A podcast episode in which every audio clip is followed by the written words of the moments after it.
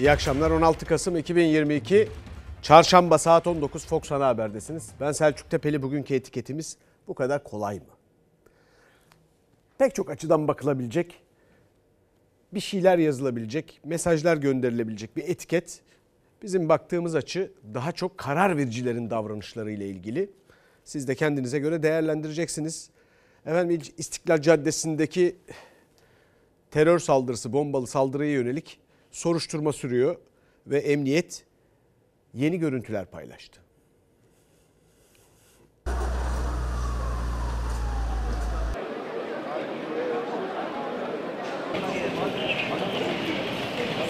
İstiklal Caddesi'nde 6 kişinin yaşamını yitirdiği, 81 kişinin de yaralandığı bombalı saldırıya yönelik soruşturma sürüyor. İstanbul Emniyet Müdürlüğü terörist Ahlam Albaşir'in Taksim'e geliş anını ve onu kaçırmaya çalışan şüphelinin görüntüsünü paylaştı. İkisi de gözaltında. Sorgulamalar neticesinde nereye uzanıyor? Bunların araştırılması yapılıyor. Bu araştırma neticesinde de ne gerekiyorsa onu yapmakta kararlı olduğumuzu tüm dünyanın bilmesi lazım. 23 yaşındaki Suriye uyruklu terörist Ahlam Albaşir saldırı günü İstiklal Caddesi'ne sırtındaki bomba düzenekli çantayla işte böyle geldi. Meydandan caddeye doğru ilerlemeye başladı.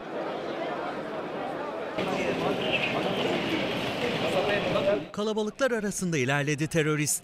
Saat 15.30'da saldırıyı planladığı yere geldi. 41 dakika oturduktan sonra çantasındaki bombayı bırakarak uzaklaştı. Takip ettik iki tellide. Sonra bir şeyi kaybettik e, kamera kayıtlarını.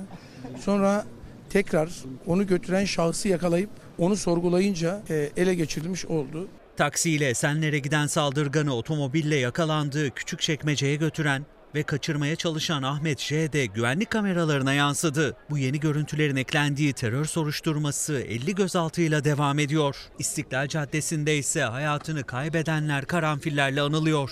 MHP heyeti de oradaydı. Türk milleti büyüktür, teröre asla boyun eğmeyecektir. Saldırıda yaralanan 20 kişinin tedavileri devam ederken İstiklal bizim yürüyüşüyle de birlik ve beraberlik mesajı verildi. Efendim bu karanfil ve yürüyüş etkinliği doğru karar, iyi karar. İnsanların bu kederi, bu üzüntüyü yaşaması ve birlikte buna tepki göstermesi olumlu bir gelişme. Bunun organize edilmesi de iyi fikir dediğim gibi. Fakat başka hepsi her şey iyi fikir değil. Mesela İçişleri Bakanı Süleyman Soylu ve Cumhurbaşkanı Erdoğan'ın Taksim saldırısı sonrası Amerika'ya yönelik zıt duruşları ve diplomasideki zikzaklar. Orada bir tartışma var. Muhalefetin tepkileri var. İyi Parti Genel Başkanı Meral Akşener aklınızı başınıza alın. Sirk yönetmiyorsunuz dedi yayınlanan taziyeyi reddedip terör saldırısından ABD'yi sorumlu tutan İçişleri Bakanı'nın Amerikan Büyükelçiliğinin taziye dilemesini kabul etmiyoruz, reddediyoruz. Ve tüm bunlar olurken de dostu Biden ile Bali'de sohbete oturup taziyeleri kabul eden Sayın Erdoğan'ın kendi aralarında bir ortak anlayış ve dil ile hareket etmelerini beklemekte en doğal hakkımızdır. İçişleri Bakanı Süleyman Soylu'nun saldırının arkasında ABD var ve taziyelerini kabul etmiyoruz sözleri Cumhurbaşkanı Erdoğan'ın bir gün sonra ABD Başkanı ile görüşmesi taziyeyi kabul edip Amerika'ya teşekkürü Meral Akşener'in de gündemindeydi. Sayın Erdoğan ve arkadaşlarına seslenmek istiyorum. Herkes aklını başına alsın. Sirk yönetmiyorsunuz. Devlet yönetiyorsunuz, devlet. Bugün Amerika tarafından yapılan taziye mesajının da katilin olay yerine ilk gelenlerden birisi olduğu gibi değerlendirmenin esas olduğunu ben düşünüyorum. İçişleri Bakanı daha saldırının olduğu gece Amerika için katil ifadesini kullanmıştı. Sabahında da müttefiklik tartışılmalı dedi. Müttefikliğimiz elbette ki tartışılmalıdır. İstiklal Caddesi'nde gerçekleştirilen terör saldırısına tepki gösteren, acımızı paylaşan, başsağlığı dileğinde bulunan tüm ülkelerle uluslararası organizasyonlara şükranlarımı sunuyorum. Sayın Erdoğan'ınki doğruysa diğerleri nedir? Diğerlerininki doğruysa Sayın Erdoğan'ınki nedir? Soylu'nun sözleri sonrası Cumhurbaşkanı Erdoğan G20 zirvesinde Biden'la buluştu. ABD Başkanı'nın taziyesini İletişim Başkanlığı paylaştı.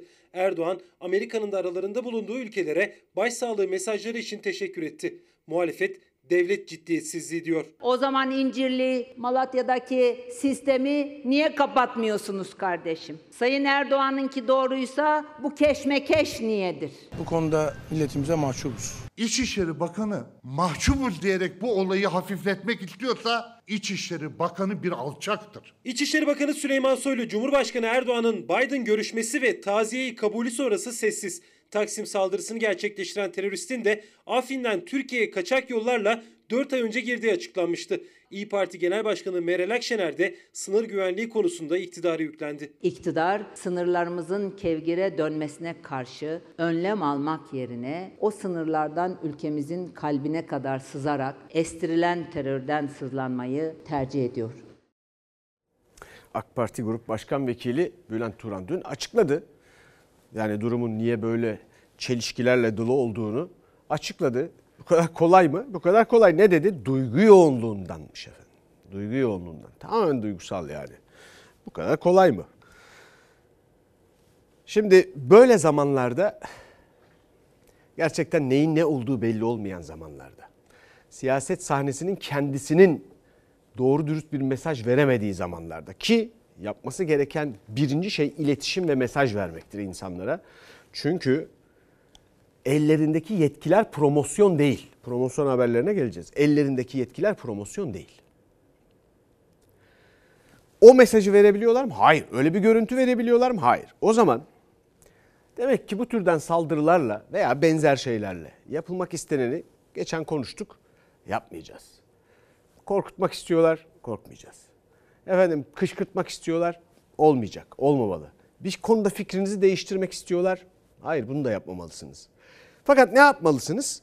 Böyle zamanlarda rölantiniz kuvvetli olacak. Rölantiniz. Var ya araçlarda vardır biliyorsunuz. Rölantide gider araba falan. Hızlı gitmez ama zaten böyle zamanlarda hızlı gitmenin de lüzumu yoktur. Milan Kundera Çek yazar ne diyor biliyor musunuz? İnsanlar unutmak isterse hızlanır. Yavaşlamak hatırlamalarını sağlar. Hatırlamak içinse adımlarını yavaşlatırlar. Biz hatırlamak zorundayız. O yüzden hıza lüzum yoktur.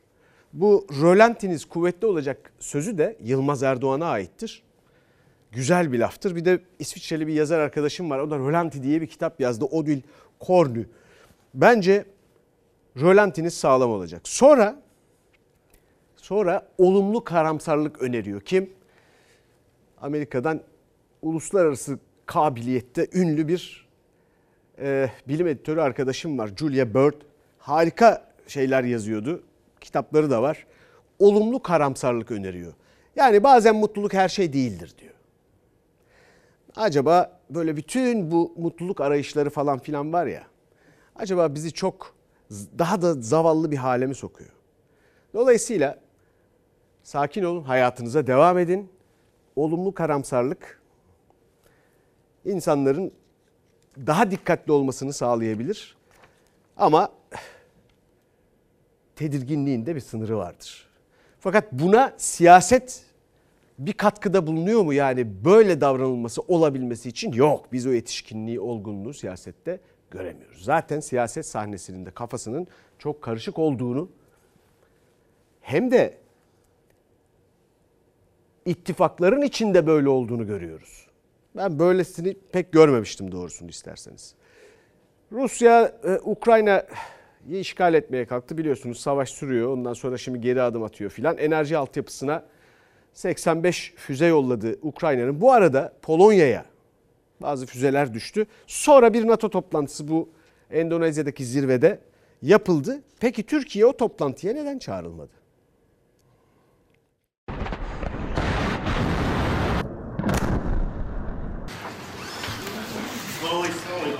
Diğer 20 ülkeyi niye sormuyorsun?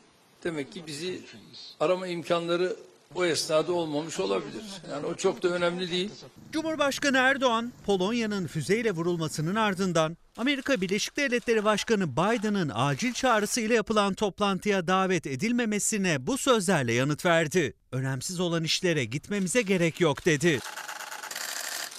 Rusya-Ukrayna arasındaki yangının kıvılcımı Polonya'ya sıçradı. Sınır köyü füzeyle vuruldu. İki kişi öldü. Amerika Birleşik Devletleri istihbaratı önce Rusya vurdu dedi. Moskova yalanlasa da dünya alarma geçti. Savaşta cephe genişliyor mu sorusu gündeme geldi. Biz bir taraftan Rusya ile Ukrayna'yı aynı masa etrafında toplamaya gayret ederken bu savaşın üçüncü ortağını bulmaya, onu çıkarmaya gerek yok. Olayın ardından Polonya Milli Güvenlik Kurulu acil toplandı. Hükümet ordudan savaşa hazır olmasını istedi.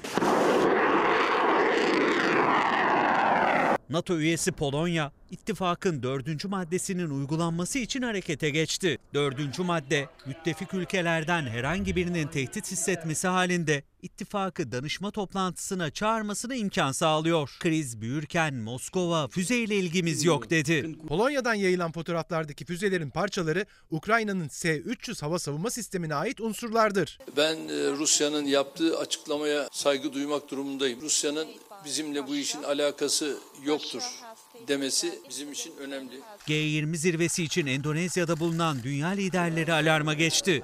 Amerika Birleşik Devletleri Başkanı Biden, NATO liderleri ve Avrupa Birliği temsilcilerini acil toplantıya çağırdı. Masada ittifak üyesi olmayan Japonya da vardı. NATO'nun en büyük ikinci askeri gücü Türkiye ise kritik zirveye davet edilmedi. Oysa Biden, Cumhurbaşkanı Erdoğan'la yaptığı görüşmede bölgesel ve küresel konularda yakın koordinasyonun konuşulduğunu söylemişti. Böyle küresel bir krizin görüşüldüğü toplantıya Türkiye'nin çağrılmaması Erdoğan'a soruldu. Diğer 20 ülkeyi niye sormuyorsun? Demek ki bizi arama imkanları o esnada olmamış olabilir. Çok da önemli değil. Bizi önemli işlere davet ediyorlar. Önemlisi olan işlere de gitmemize gerek yok. Okey? Çok geçmeden Polonya'yı vuran füzeyle ilgili sır perdesi kalktı. Biden, liderlere füzenin Ukrayna hava savunma sistemine aitse 300 olduğunu söyledi. NATO Genel Sekreteri Stoltenberg de Polonya'yı vuran füze Ukrayna'ya ait dedi. Dünyayı alarma geçiren kriz şimdilik askıya alındı. Okey. Efendim şimdi iç politikaya geçelim. İç politikada Adalet Bakanı Bekir Bozdağ Meclis Plan Bütçe Komisyonu'ndaydı. Muhalefet arşivleri açtı.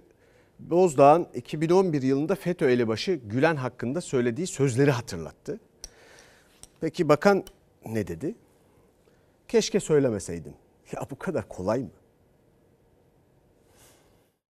Siz bu ülkenin Adalet Bakanıysanız önce bir geçmişteki konuşmalarınıza bakın. Size niye fezleke gelmiyor? O sözler o dönemde söylenmiş söyledi. Fethullah Gülen bu ülkenin yetiştirdiği değerli bir kıymettir. Seversiniz, sevmezsiniz. Ama keşke söylememiş olsaydık. Adalet Bakanı Bekir Bozdağ geçmişte meclis kürsüsünden FETÖ terör örgütü lideri için kurduğu cümleler hatırlatılınca keşke söylemeseydim dedi. Muhalefet keşke ifadesiyle kurtulamazsınız diyerek tepki gösterdi. Sizin yeriniz bakan sandalyesi değil, benim nazarımda sanık sandalyesidir Sayın Bozdağ. 25 Aralık 2013'te Adalet Bakanı oldu. Ben FETÖ'yü yargıdan silen adamım. Siz ki döneminizde atadığınız hakim savcıların yüzde kırkı FETÖ'den ihraç edilmiş bir bakansınız. Yalan mı?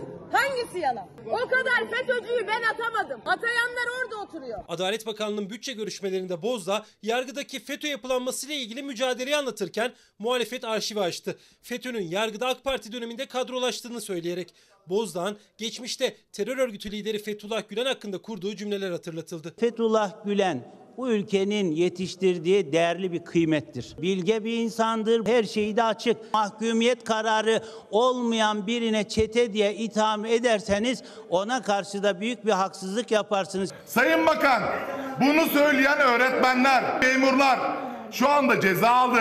Ama siz Adalet Bakanısınız Sayın Bakan. Size niye bir fezleke gelmedi? O günün şartları içerisinde terör örgütü vasfı ortada olmadığı Değerli için arkadaşlar- o sözler o dönemde söylenmiş söyledi. Ama keşke söylememiş olsaydık. 20 yıl sonra kandırıldık, aldatıldık, Allah affetsin diyorlar. Kendileri koltukta oturmaya devam ediyor. Beceriksizsiniz, yapamıyorsunuz bu işi. Artık o koltukta oturmayacaksınız, bu kadar basit. Ne yazık ki ciddi manada demek ki burada bir yanılgıya düşmüşüz. Allah bizi affetsin. Cumhurbaşkanı Erdoğan'ın 15 Temmuz darbe girişimi sonrası bu cümleleri muhalefetin büyük tepkisini çekmişti. Adalet Bakanı Bozdağ da geçmişte FETÖ liderine yönelik övgü dolu sözleri için keşke dedi.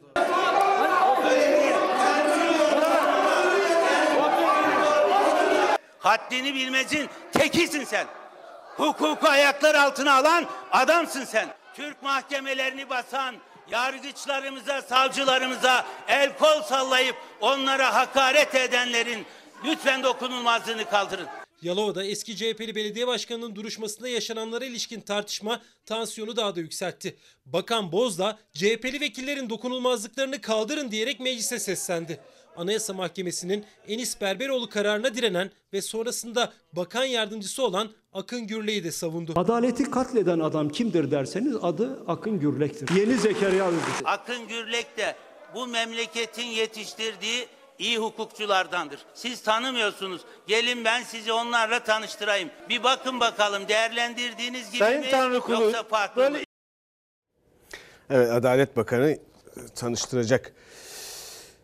Ee, yani tanıştırmak mı görevi bilmiyorum ama fakat ne gibi görevi var? Adalet Bakanı olarak kanmamak, dikkatli olmak. Neden biliyor musunuz? Bakın hatırlamak ne kadar önemli. Bakın gördünüz ne dedik Milan Kundera. Unutmak isteyen hızlanır, hatırlamak isteyen adımlarını yavaşlatır. Hatırlamak bakın ne kadar önemli. Ama bizim memlekette işler böyle yürüyor. Sorumluluk almadan, hesap vermeden birazcık siyasetçiler hesap verse emin olun öğretici olurdu. Ama böyle bu kadar kolay mı sorusuna işte böyle bu kadar kolay cevap veriyorlar. Yahu sizin hatalarınız, kusurlarınız bu milletin sorunları haline dönüşüyor. Sonra bu milletin başı belaya giriyor. Doğru mu? Doğru. Peki bunun önüne nasıl geçilecek? Şimdi kandırılmadığımızı, siz kandırılmadığınızı nereden biliyorsunuz? Biz nasıl bileceğiz bunu? Şu anda başka birileri tarafından, başka bir takım bir şeyler tarafından falan kandırılmadığınızı nereden bileceğiz? Bu memleket insanı bunu nereden bilecek? Yani keşkeyle falan oluyor işte ama böyle oluyor. Mesele yarın da bu ülkenin başına bela olacak bir takım hatalar, kusurlar var mı yok mu? Mesele bu. Patron sizsiniz. Bunları hatırlayın. Şimdi tabii burada yargıdan bahsedildi, hukuktan bahsedildi. Şimdi altılı masaya geçeceğiz. Orada da bir takım tartışmalar var ve orada şimdi önümüzdeki günlerde bir metin de açıklanacak. İşte güçlendirilmiş parlamenter sisteme dönüşle ilgili filan ve ne kadar önemli. Bu iki haberi göreceksiniz nasıl bağlayacağım. Fakat altılı masada aslında en kolay konu bana kalırsa başından beri hep öyle aday belirlemek. Çünkü millet belirler adayı. Bunu hissetmeyen zaten siyaset yapmaz. Yapmamalıdır. Buna millet karar verir. Fakat orada her ne kadar tersini söyleseler de orada çok vakit kaybediyorlar. Neyse şu anda bir kazanır mı kazanmaz mı tartışması sürüp gidiyor. Sayın Kemal Kılıçdaroğlu aday olursa kazanamaz endişesini mi duyuyorsun? var. Evet. Milletin hassasiyetlerini, seçmen davranışlarını, seçmen davranışlarına sebep olan endişeleri zaman zaman ortak istişare alanına söylüyoruz. Ne kimseye nezaketsizlik ediyoruz. Bazen deriz ya kraldan çok kralcılık diye.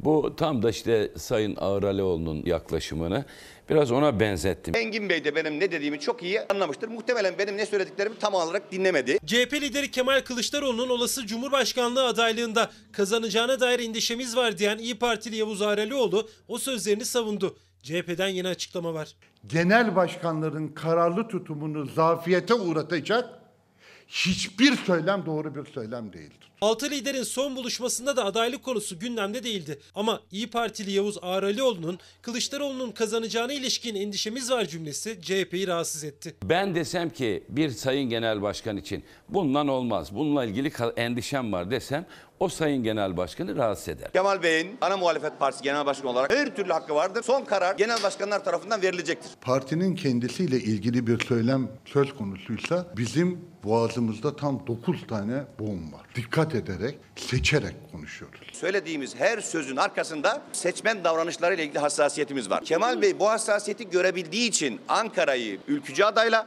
İstanbul'u da ortalama merkez sağın da oyunu alabilecek bir adayla taçlandırdı. Kemal Kılıçdaroğlu'nun kazanabileceğini de düşünüyor musunuz? Düşünüyorum. Yani kazanabileceğini düşünüyorum. Kemal Bey kazanamaz da demedim. Kazanabilir, kazanır. Ama kazanamayacağına dair bir endişeye sebep olan şey sağın oy verme davranışlarındaki isteksizliktir. AK Parti 20 yıldır siyasal iklimi bu avantaj üzerine kuruyor. Ağralioğlu seçmen davranışına dikkat çektiğini söyledi. Sözlerinin ittifaka ya da Kılıçdaroğlu'na karşı bir nezaketsizlik olmadığını. Akşener de konuşmadı bu konuda. Kemal Kılıçdaroğlu da. Altılı Masa'nın şu anda yapmaya çalıştığı, yapması gereken şey yeni bir toplumsal sözleşme. Ve hatta bunu siyaset üstü yapmak zorundalar. Anayasa siyasetin üstündedir. Anayasa bir toplumsal sözleşmedir. Ve bundan sonra orada bir arıza olmaması gerekir. Bizim yeniden beraber nasıl yaşayacağımız konusunda, gündelik demokrasimiz konusunda, uğradığımız haksızlıklar konusunda, geçim meseleleri konusunda bunun gibi atamalar, binlerce mesaj var. Binlerce mesaj var önümde şu anda. Herkes atama bekliyor. Öğretmenler bekliyor, paramedikler bekliyor. Efendim kadroya alınmayı bekleyenler var. İşte gü- güvenlik mezunları var. TSK'da Türk Silahlı Kuvvetleri'nde 7 yıldır çalışıyor eşim. 2 yıldır söz verildi kadroya alınmadı. Geçti üstünden diyenler var. Efendim işte birçok şey var. Bunların halledilmesi lazım. Ya bu haliyle belli ki bunu beceremiyorlar. Atama yapamıyorlar. Şu bu. Yeni bir to- toplumsal sözleşmede de çok ciddi şeyler konuşmalıyız. Mesela bir önceki haberde ne sorun vardı? Yargı. Yargı meselesi vardı değil mi? Ortada Türkiye'de ciddi bir adalet sorunu var. İnsanların adalete dair algısı açısından, işleyişi açısından. Siyasileştiğine dair iddialar ve bunların gündelik hayatımızı çekilmez hale getirmesi gibi konular var değil mi önümüzde? Kardeşim madem başkanlık sistemi, madem Amerika'dan örnek alındı, kendimize göre ayarlandı, uyarlandı ve şimdi de neticelerini görüyoruz. Halimiz ortada. Gayet milli gelirimiz düşmüş e, efendim 15 sene öncesine. İşsizlik almış başını gitmiş. Dışarıda fakirlik, fukaralık bilmem ne. Neyse uzatmayayım şimdi. O zaman hakimler de Amerika'daki gibi seçimle görev alsınlar. Madem millete bu kadar güveniliyor, onlar da seçimle görev alsınlar. Ona göre bir düzenleme yapılsın. Aksi takdirde yargının itibarını, meşruiyetini ve siyasetçi karşısında bağımsızlığını sağlamak pek kolay olmayacak. Bunu düşünsünler. Ha belki bir süre daha sıkıntı olur ama milli iradeyi arkasına alan yargıç da siyasete pabucu o kadar çabuk kaptırmayabilir. Peki şimdi bir daha Masra'ya gidelim bakalım. Bir buçuk aydır soruşturma sürüyor. Bu arada da yeni yeni bilgiler ortaya çıkıyor. Tam bir netice de yok. Sigorta şirketi uyardı iddiası var şimdi de gündemimizde. Bu elim kaza ile ilgili olarak gerçeğin ortaya çıkmasını mütakip imali bulunan her kim varsa gereği yapılacağından kimsenin şüphesi olmasın. Facianın yaşandığı Amasra'da da Ağustos ayının sonu, Eylül ayının başı gibi özel sigorta için 3 kişilik bir heyet madene iniyor. Heyet madende önemli aksilikler olduğunu tespit ediyor ve daha fazla inmeden hemen çıkıyor. Madende sorun tespit edildiği için sigorta yapılmıyor. Facianın yaşandığı Amasra müessesesinde havalandırmaya ilişkin gerekli yatırımın yapılmadığı bilirkişi raporunda da emniyet fezlekesinde de açıkça yazıyordu. CHP'li Ahmet Akın bir başka iddiayı gündeme getirdi. Madenin sigortalanması için denetim yapan özel şirketin eksiklikler nedeniyle sigorta yapmadığını 45 gün süre verdiğini söyledi. Siyasi baskılarla maden çalıştırılmaya devam ediliyor ve bu verilen sürenin sonuna doğru facia meydana geliyor.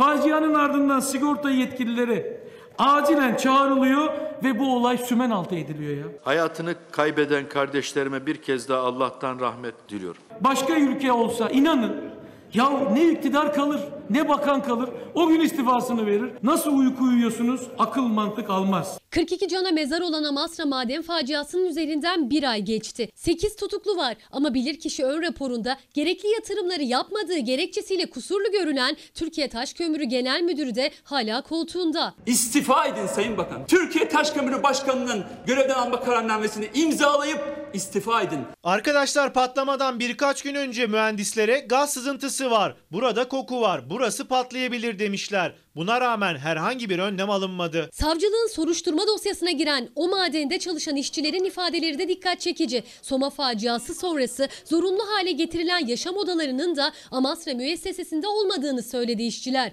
Maliyeti yüksek denilerek yapılmadığını. Yaşam odası konusu Soma faciası sonrasında bir gündeme geldi ama baktılar ki maliyeti yüksek sonrasında vazgeçildi.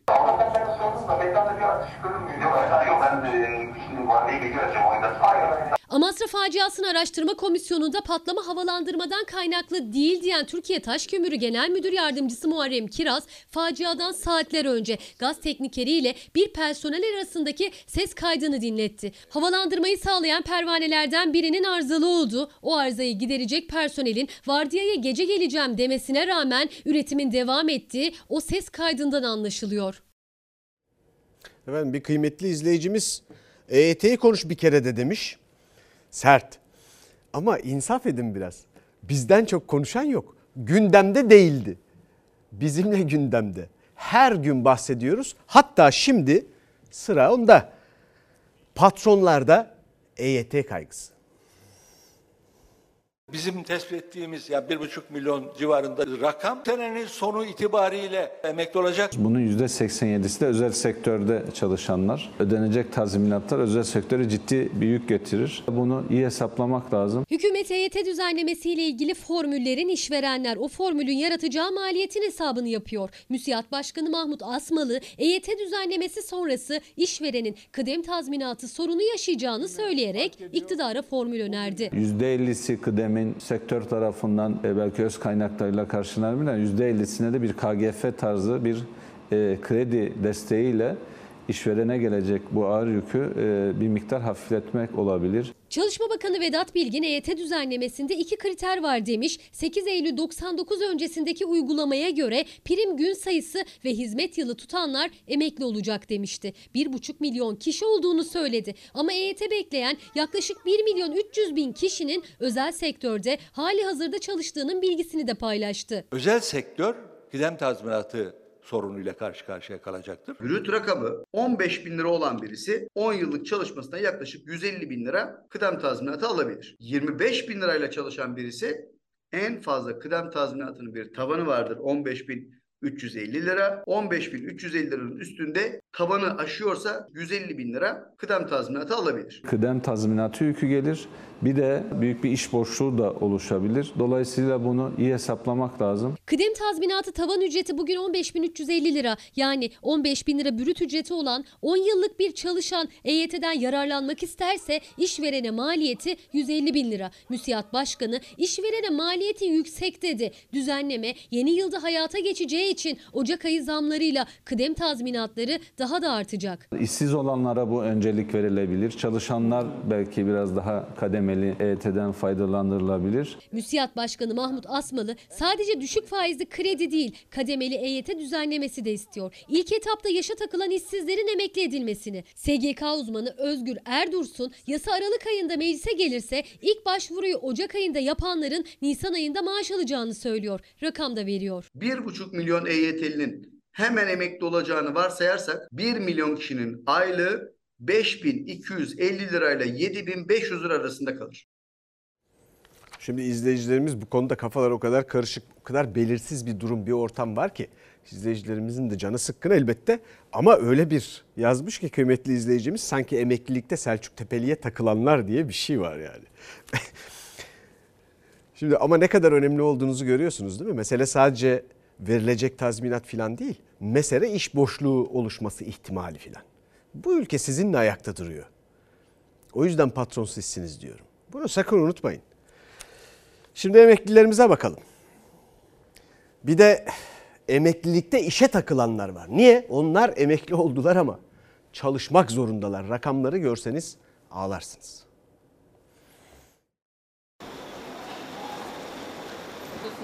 E, Evet öyle baktım da.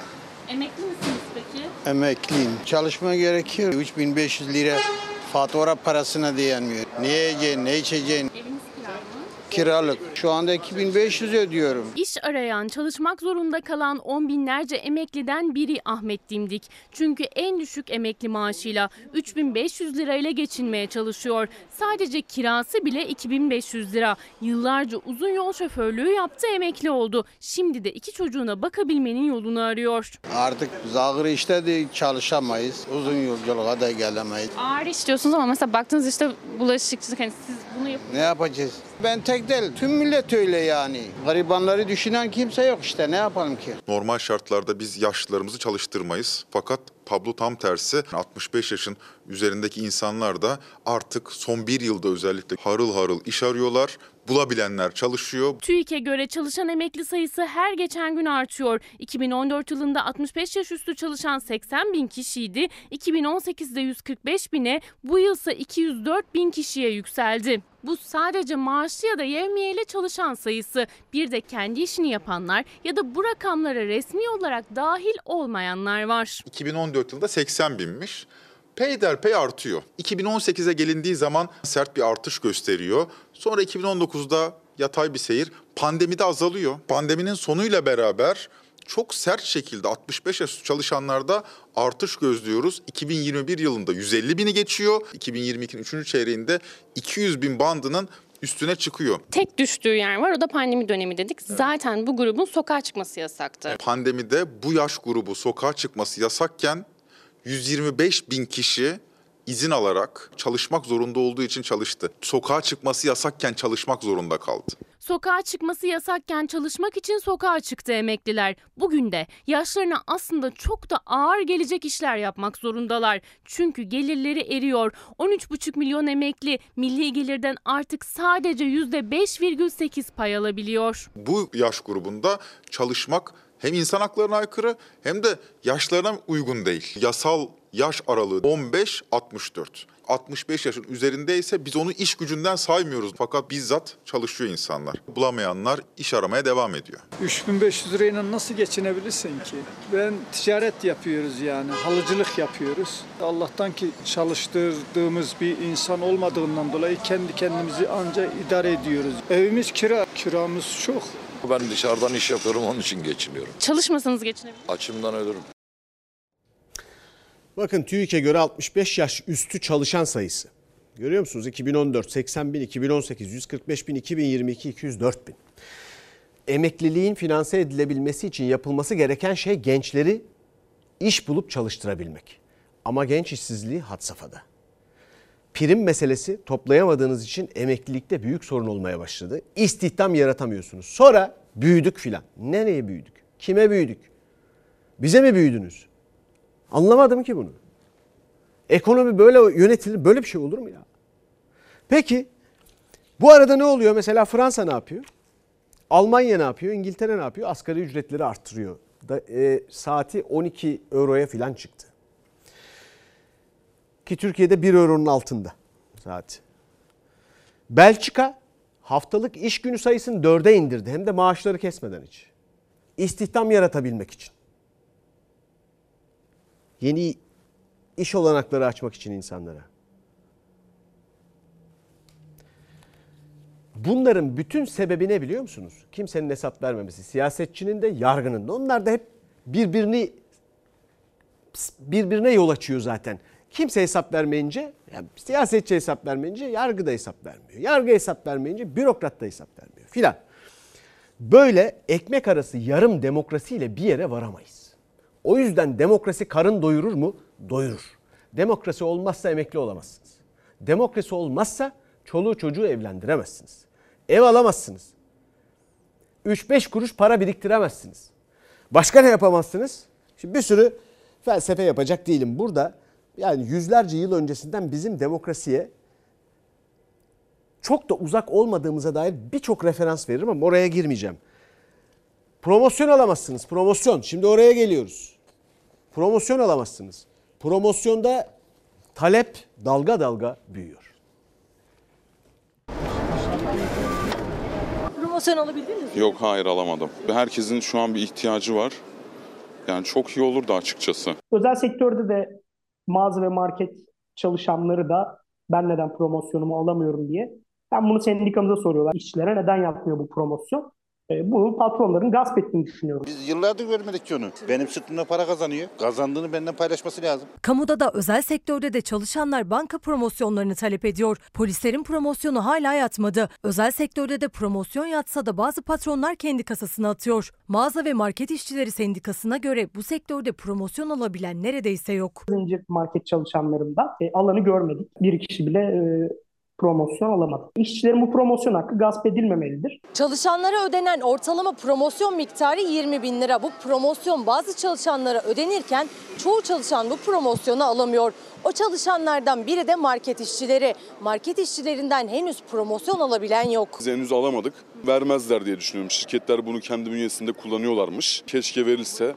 Yani 25-30 bin lira civarı bir para söyleniyor. Henüz promosyonlarımız açıklanmadı. Sağlık Bakanlığı'na bağlı çalışıyorum ama tahmin ettiğimiz kadar yüksek bir meblağ alamayacağımızı duyduk. O yüzden büyük ihtimalle mağdur olacağız. Gençlik ve Spor Bakanlığı çalışanları promosyon alamadıklarını söylüyorlar. Promosyon ödenmiyorsa Gençlik ve Spor Bakanlığı o promosyonu bakanlık bünyesine alıyordur ve kendi işleri için kullanıyorlar. Birleşik Kamu İş Konfederasyonu'na göre promosyon alamadığını söyleyen kamu çalışanlarının sayısı da günden güne artıyor. Banka promosyonunun çalışanların hakkı olduğunu öğrenen peşini bırakmıyor. Çalışanların aldığı ücretler bankalara bildirildiği zaman tüm özel ve kamu bankaları o ücretleri ödemek için yani bankalar üzerinden ödenmesi için ihaleye ortak oluyorlar. İhalede promosyon olarak en yükseği veren bankayla anlaşılıyor. Kamuda ihalelerin sonucu bekleniyor. Emniyet Genel Müdürlüğü ile Vakıfbank'ın yaptığı anlaşma gibi. 1 Kasım'da yürürlüğe girdi 27 bin liralık promosyon. Polisler ilk maaşlarıyla yani 15 Kasım'da promosyonlarını alacaklarını düşünüyordu. Hala yatmadı. 15 Kasım tarihi geldiğinde meslektaşlarımız hesaplarına baktıklarında promosyonun yatmadığını görüyorlar. Ayın 18'inde yatacağı şeklinde e, bir durum var. 27 bin liranın 18 günlük faizinin hesaplanıp meslektaşlarımızın hesabına yatırılmasını talep edeceğiz. Aynen öyle. Polise yatmadı. 15'inde yatacaktı. Ayın başında da yürürlüğe girdi. Jandarma da aynı şekilde. Onlar da almadılar promosyonlarını. Banka çalışanları zaten almıyorlar. Onlara verilmiyor. Parayı onlar dağıtıyor. Onlara yok banka çalışanlarına. O zaman gecikme faizi vereceksiniz. Çünkü o paradan birileri para kazanıyor onun üstünden şu anda. Bu insanların hakkıdır. Hakkı olduğuna dair de itiraz edenler var ya. Şimdi bakın. Geçenlerde muhalefet başörtüsüyle ilgili olarak bir güvence, yasal düzenleme ile güvence önerdi değil mi? Sonra iktidar tarafı da dedi ki anayasayla yapalım bunu. Eyvallah. Peki bu haklar daha önemsiz şeyler mi? Bir izleyicimiz diyor ki olur olmaz her şeye torba yasayının içine koyup kimse görmeden geçiriyorlar. O zaman iş kanununda açıkça güvence altına alınsın, tereddüt kalmasın bu promosyon meselesi. İş kanununda bir değişiklik yapılsın ve açıkça güvence altına alsın. Elinizdeki yetkiler, iktidarın elindeki yetkiler promosyon değil ya. Ya bu yetkileri ben size söyleyeyim bin yıllık Türkiye tarihinde yok. Söyleyeyim Türk tarihinde. Yok yani. Şeysiz e, efendim başbakansız bir padişah yok. Öyle düşünün. Öyle düşünün basit düşünün. Sadrazam başbakan biliyorsunuz. Peki ne diyor? Arkadaşlar bir acele etmeyin ne olur ya. Kemal Tahir ne diyor bu yetkiler için biliyor musunuz? Bunu her cana değil beyahu belki canana vermezler. Bunun karşılığında da yasal düzenleme yapacaksınız. Promosyonu yasal güvence altına alacaksınız. Tereddüt kalmayacak. Herkes de alacak promosyonunu. Hakkınız, sizin hakkınız, sizin emeğinizin karşılığı bu. Ve polise, jandarmaya hala yatmadı. Gecikme faizini unutmayın ne olur. Şimdi bakalım konut kredisine. Ee, konut kredisinden önce tarım kredi varmış. Heh, burada da acayip bir ticaret var. Çok acayip. Yan yana. Kaç adım bunlar arkadaşlar? Yan yana dükkanlar yan yana. iki adım bu dükkandan çıkıyorsun öbürüne giriyorsun. İki tane kamu kurumu bunlar. Birinin ürettiği fındığı öbürü satıyor. Etiketlere baksanıza ne olur. Birinde 50 lira öbüründe 53 lira. Ya küçük hesap bu işte. Buradan ne yapıyorsunuz ya? Bu kadar kolay mı bu ya? Tarım kredi kooperatifleri biraz daha kar amaçlı bu işi yapıyor gibime geldi. Dikkatimi çekti. Kavrulmuş fındık 50 lira. İçeride aynı fındık buranın ismi de yazıyor. TMO. O da 53 lira. İkisi de devlete ait kurumun satış noktaları yan yana ama TMO'nun kendi satış noktasında fındığın 500 gramı 50 lira. Aynı fındık aynı ambalajla aynı gramajla tarım kredi kooperatiflerinin mağazasındaysa 53 lira. Ya sırt sırtasın arada mesafe yok. Arada mesafe yok ama aynı üründe fiyat farkı var. Toprak Mahsulleri Ofisi'nin paketleyip 50 liraya sattığı fındığı 3 adım yandaki Tarım Kredi Kooperatifi 53 liraya satıyor. Anlam çıkaramıyorum yani ikisi de devletin ama. Tarım Kredi Kooperatifi başkanıyla da konuştum. Sen kar amacıyla çalışmayacaksın. Tarım kredi kooperatif daha ucuz olması gerekir. Üreticiden alıyor kendisi direkt tüketiciye satması gerekmiyor mu? Tarımdan ben buradan hiç alışveriş yapmadım. Ama girdim çıktım. Nasıl buldunuz fiyatları? Fiyatlar buradan 30 lira fazla pirinç mesela. Fiyatları gir sen kendin kontrol et. Devlete ait iki satış noktasında sadece fındıkta değil diğer ürünlerde de fiyat farkı var. TMO'da 4 kilo fındık yağı 220 lira yani litresi 55 liraya denk geliyor. Tarım Kredi Kooperatifleri mağazasındaysa 1 litre fındık yağı 84 lira 90 kuruş. Tarım kooperatifte bence yani çok bir farkı yok diğer marketlerle. Tarım Kredi'nin şeker, buğday, un vesaire aklınıza ne gelirse bu ürünlerde de süratle indirime gidecek. Ya pahalı, ucuz değil. TMO'da 5 kiloluk Ronaldo pirinç 95 lira. Tarım Kredi Kooperatiflerinde ise 5 kiloluk Osmancık pirinç 148 lira 50 kuruş. Hepsini kontrol ediyorum. Tarım kredinin adı var. Her günde zam yapıyorlar. Bakmayın öyle olduğuna siz. İndirim var dediler ama. Ya indirim desene bir günlük indirimde herkesin haberi olmaz. Önemli olan devamlılık. Tarım Kredi Kooperatifleri marketlerinde 2,5 kilo kırmızı mercimek 62,5 lira yani kilosu 25 lira. TMO'da ise 1 kilo kırmızı mercimek 20 lira. Cumhurbaşkanı Erdoğan indirimlerden sonra rahatlıkla alışveriş yapabilirsiniz demişti ama kooperatif marketteki fiyatlar devletin bir başka marketinden pahalı. Özel marketlerle yarışıyor. Evet daha bu sıkıntıları çekeceğiz. Sahada, tarımda, hayvancılıkta durum iyi değil. Yapılması gereken çok daha kolay şeyleri yapmayıp küçük siyasi ve küçük hatta ticari hesaplarla bu kadar kolay mı? Bu kadar kolay. Hesap verilmedikten sonra. Peki konut meselesi. Gelelim şimdi. Sert bir düşüş var. Konutta, konut alımlarında filan. Bu faizle konut alınır mı? Soru gayet basit. Satışlar bıçak gibi kesildi diyebiliriz e, Türkiye genelinde. Çok pahalı çünkü kimsenin artık ev alacak şeyi yok yani kira bile ödenemiyor. Ev almak hayal artık yani öyle iki maaşla falan bile ev alamıyorsunuz. Onlar da çok yükseldi. Yeterli krediyi vermiyorlar gibi birçok sıkıntımız var. Konut fiyatları pahalandı, kredi faizleri yüksek. Merkez Bankası faizi düşürdükçe konut kredisi faizleri yükseldi, 40 ayın zirvesine çıktı. Konut satışları %25 azaldı. Kredili satışlardaki düşüşse %52. Özel bankaların ortalama faiz oranı 2.50 seviyelerinde yani 1.20'den 2.50'ye çıkmış durumda. Geçen seneyle kıyasladığımız zaman e, iki katı oranında bir faiz durumu, iki katı oranında bir geri ödeme artışı söz konusu ne yazık ki mevcut. Bu iktidar faizi artırmayacaktır. Tam aksine biz faizi düşürmeye devam edeceğiz. Merkez Bankası faizi Ağustos 2021'de %19'du. O dönem konut kredilerinin yıllık faizi %17 seviyesindeydi. Merkez Bankası'nın indirimleriyle faiz %10,5'a kadar geriledi. Ancak konut kredisi faizi düşeceğini arttı, %25'i buldu. Kamu bankalarından kredi çekebilen az, özel bankalarsa sınırlı kredi veriyor. Bir kişi kredi için başvurdu. O da 1 milyon lira civarında bir açığı vardı. Banka ona 300 bin lira verebileceğini söyleyince vazgeçti o da evi almaktan. 3 ay önce 3 milyon liraya satışa çıkarılan bu ev 2 milyon 600 bin liraya kadar düştü. 2-3 tane alıcısı çıktı. Biri 1 milyon lirası için bankaya kredi başvurusunda bulundu. Bankaysa sadece 300 bin lira verince ev yine satılamadı. İnsanların açıkları 100 bin lira, 200 bin lira civarıydı. Bir şekilde temin edilebiliyordu. Şu an açıklar 1 milyon ve üzeri rakamlarda. 300 bin liralık konut kredisinin bile geri ödemesi 820 bin lira. O da ayda 6800 lira taksit ödeyebilene. Bankalar Merkez Bankası'ndan %10,5 faizle aldığı parayı tüketiciye %25'le veriyor. Bu bankalar bu aldığı parayı 36 yıl bize satarken Alma abi, alma. almıyoruz ama Alma. almak zorunda kalıyoruz. Ticari kredi çekememekten şikayet eden sanayiciye Merkez Bankası Başkanı Şahap Kavcıoğlu alma demişti. Konut fiyatları ve yüksek faizler de tüketiciye benzer mesajı veriyor. Yaklaşık iki senedir arıyorum. Bir senedir ev arıyorsun. Evet. Neden alamıyorsun? E, sürekli e, bütçe geride kalıyor piyasanın. O yüzden e, parayı tam yetiştirdik derken ev fiyatları artıyor. bir türlü yakalayamıyoruz. Efendim konut yabancı alacak diye bakılıyor. Ülke ekonomisi öyle dönecek. Memleket insanına konut yok. Yani yabancı gelecek alacak. Yalnız yabancı profili de öyle değişiyor ki artık orada da doygunluk başlıyor gibi.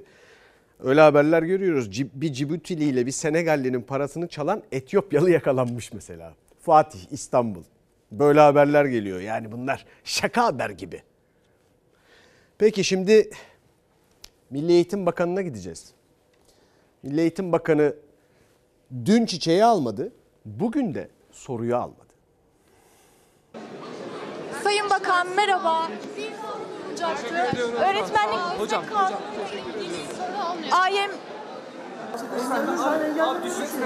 Ben engelledim bakın bu.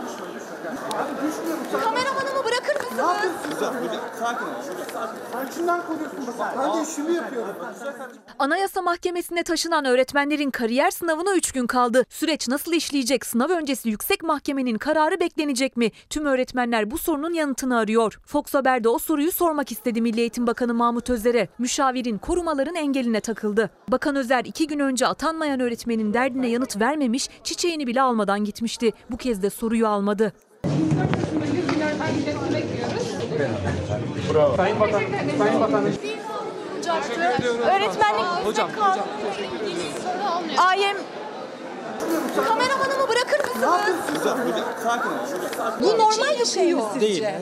Normal değildi öğretmenlik meslek kanununa yönelik itirazlara Milli Eğitim Bakanı Mahmut Özer'in troll benzetmesi yapması tartışılırken soruda yanıtsız kaldı. Ben tüm öğretmenlerimize, o boykot çağrıları yapanlara, trollere prim vermedikleri için işte şu canlarını sunuyorum.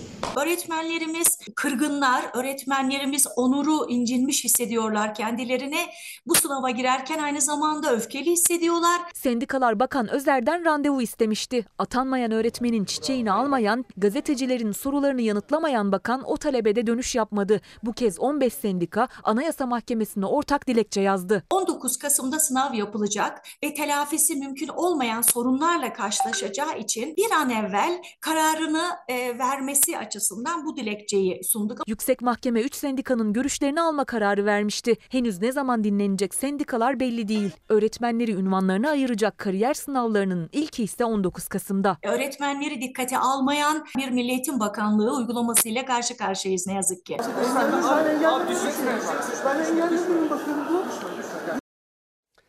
Dün ne dedik? Ne milli ne eğitimli davranışlar bunlar dedik. Bugün üstelik bir de kabalar diyoruz. İnsanların haber alma özgürlüğü karşısında öğretmenlerin bir sıkıntısı, bir derdi var. Burada ne boykottan bahsedildi ne bir şeyden bahsedildi. Fakat bazı sorulara cevap bekliyorlar. İletişim, iletişim konusunda bakan ve etrafındaki ekip laterjik şokta belli ki. İletişimlerinde yaşam belirtisi yok. Laterjik şokta. Bu ne kabalık ya? Hayır, kabalık diyorum nazik davranmak için. Bu da ilginç oldu değil mi böyle? Böyle devam etsinler. Siyasetçilerin kariyer sınavı da geliyor. Seçim biliyorsunuz. O sınavı siz yapacaksınız. Efendim şimdi bir araya gideceğiz. Aradan sonra yine ilginç bir konuyla bir dakika bölümünde beraberiz. Efendim kalabalık yerlerde sahipsiz çanta falan gördüğünüzde ne olur? Polise haber verin. Etrafta muhakkak vardır. Çünkü bunlar önemli. E, İstiklal Caddesi'nde de saksılar kaldırılmış. Saksılar niye vardı ki zaten? Çiçek. Bizim memleketimizin balkonlarında niye hiç çiçek yok? Yolun üstünde ne işi var saksıların? Ne oldu yani insanlar caddede birazcık saksı olmadığı zaman bırakıyoruz gidiyoruz bu şehri mi dediler. Kaç para harcandı belki de onlara bilemiyoruz. İstiklal Caddesi'ni benim önerim şudur. Hemen de trafiği açmak lazım. Çünkü oradaki herkesin şikayet ettiği ortamı değiştirmenin daha kestirme bir yol olduğunu zannetmiyorum. Bir süre için açılır. Hava değişince yeniden istenirse kapatılır. Efendim bizden sonra bir peri masalı var. Yeni bölümüyle yarın görüşmek üzere. İyi akşamlar. Bir yanda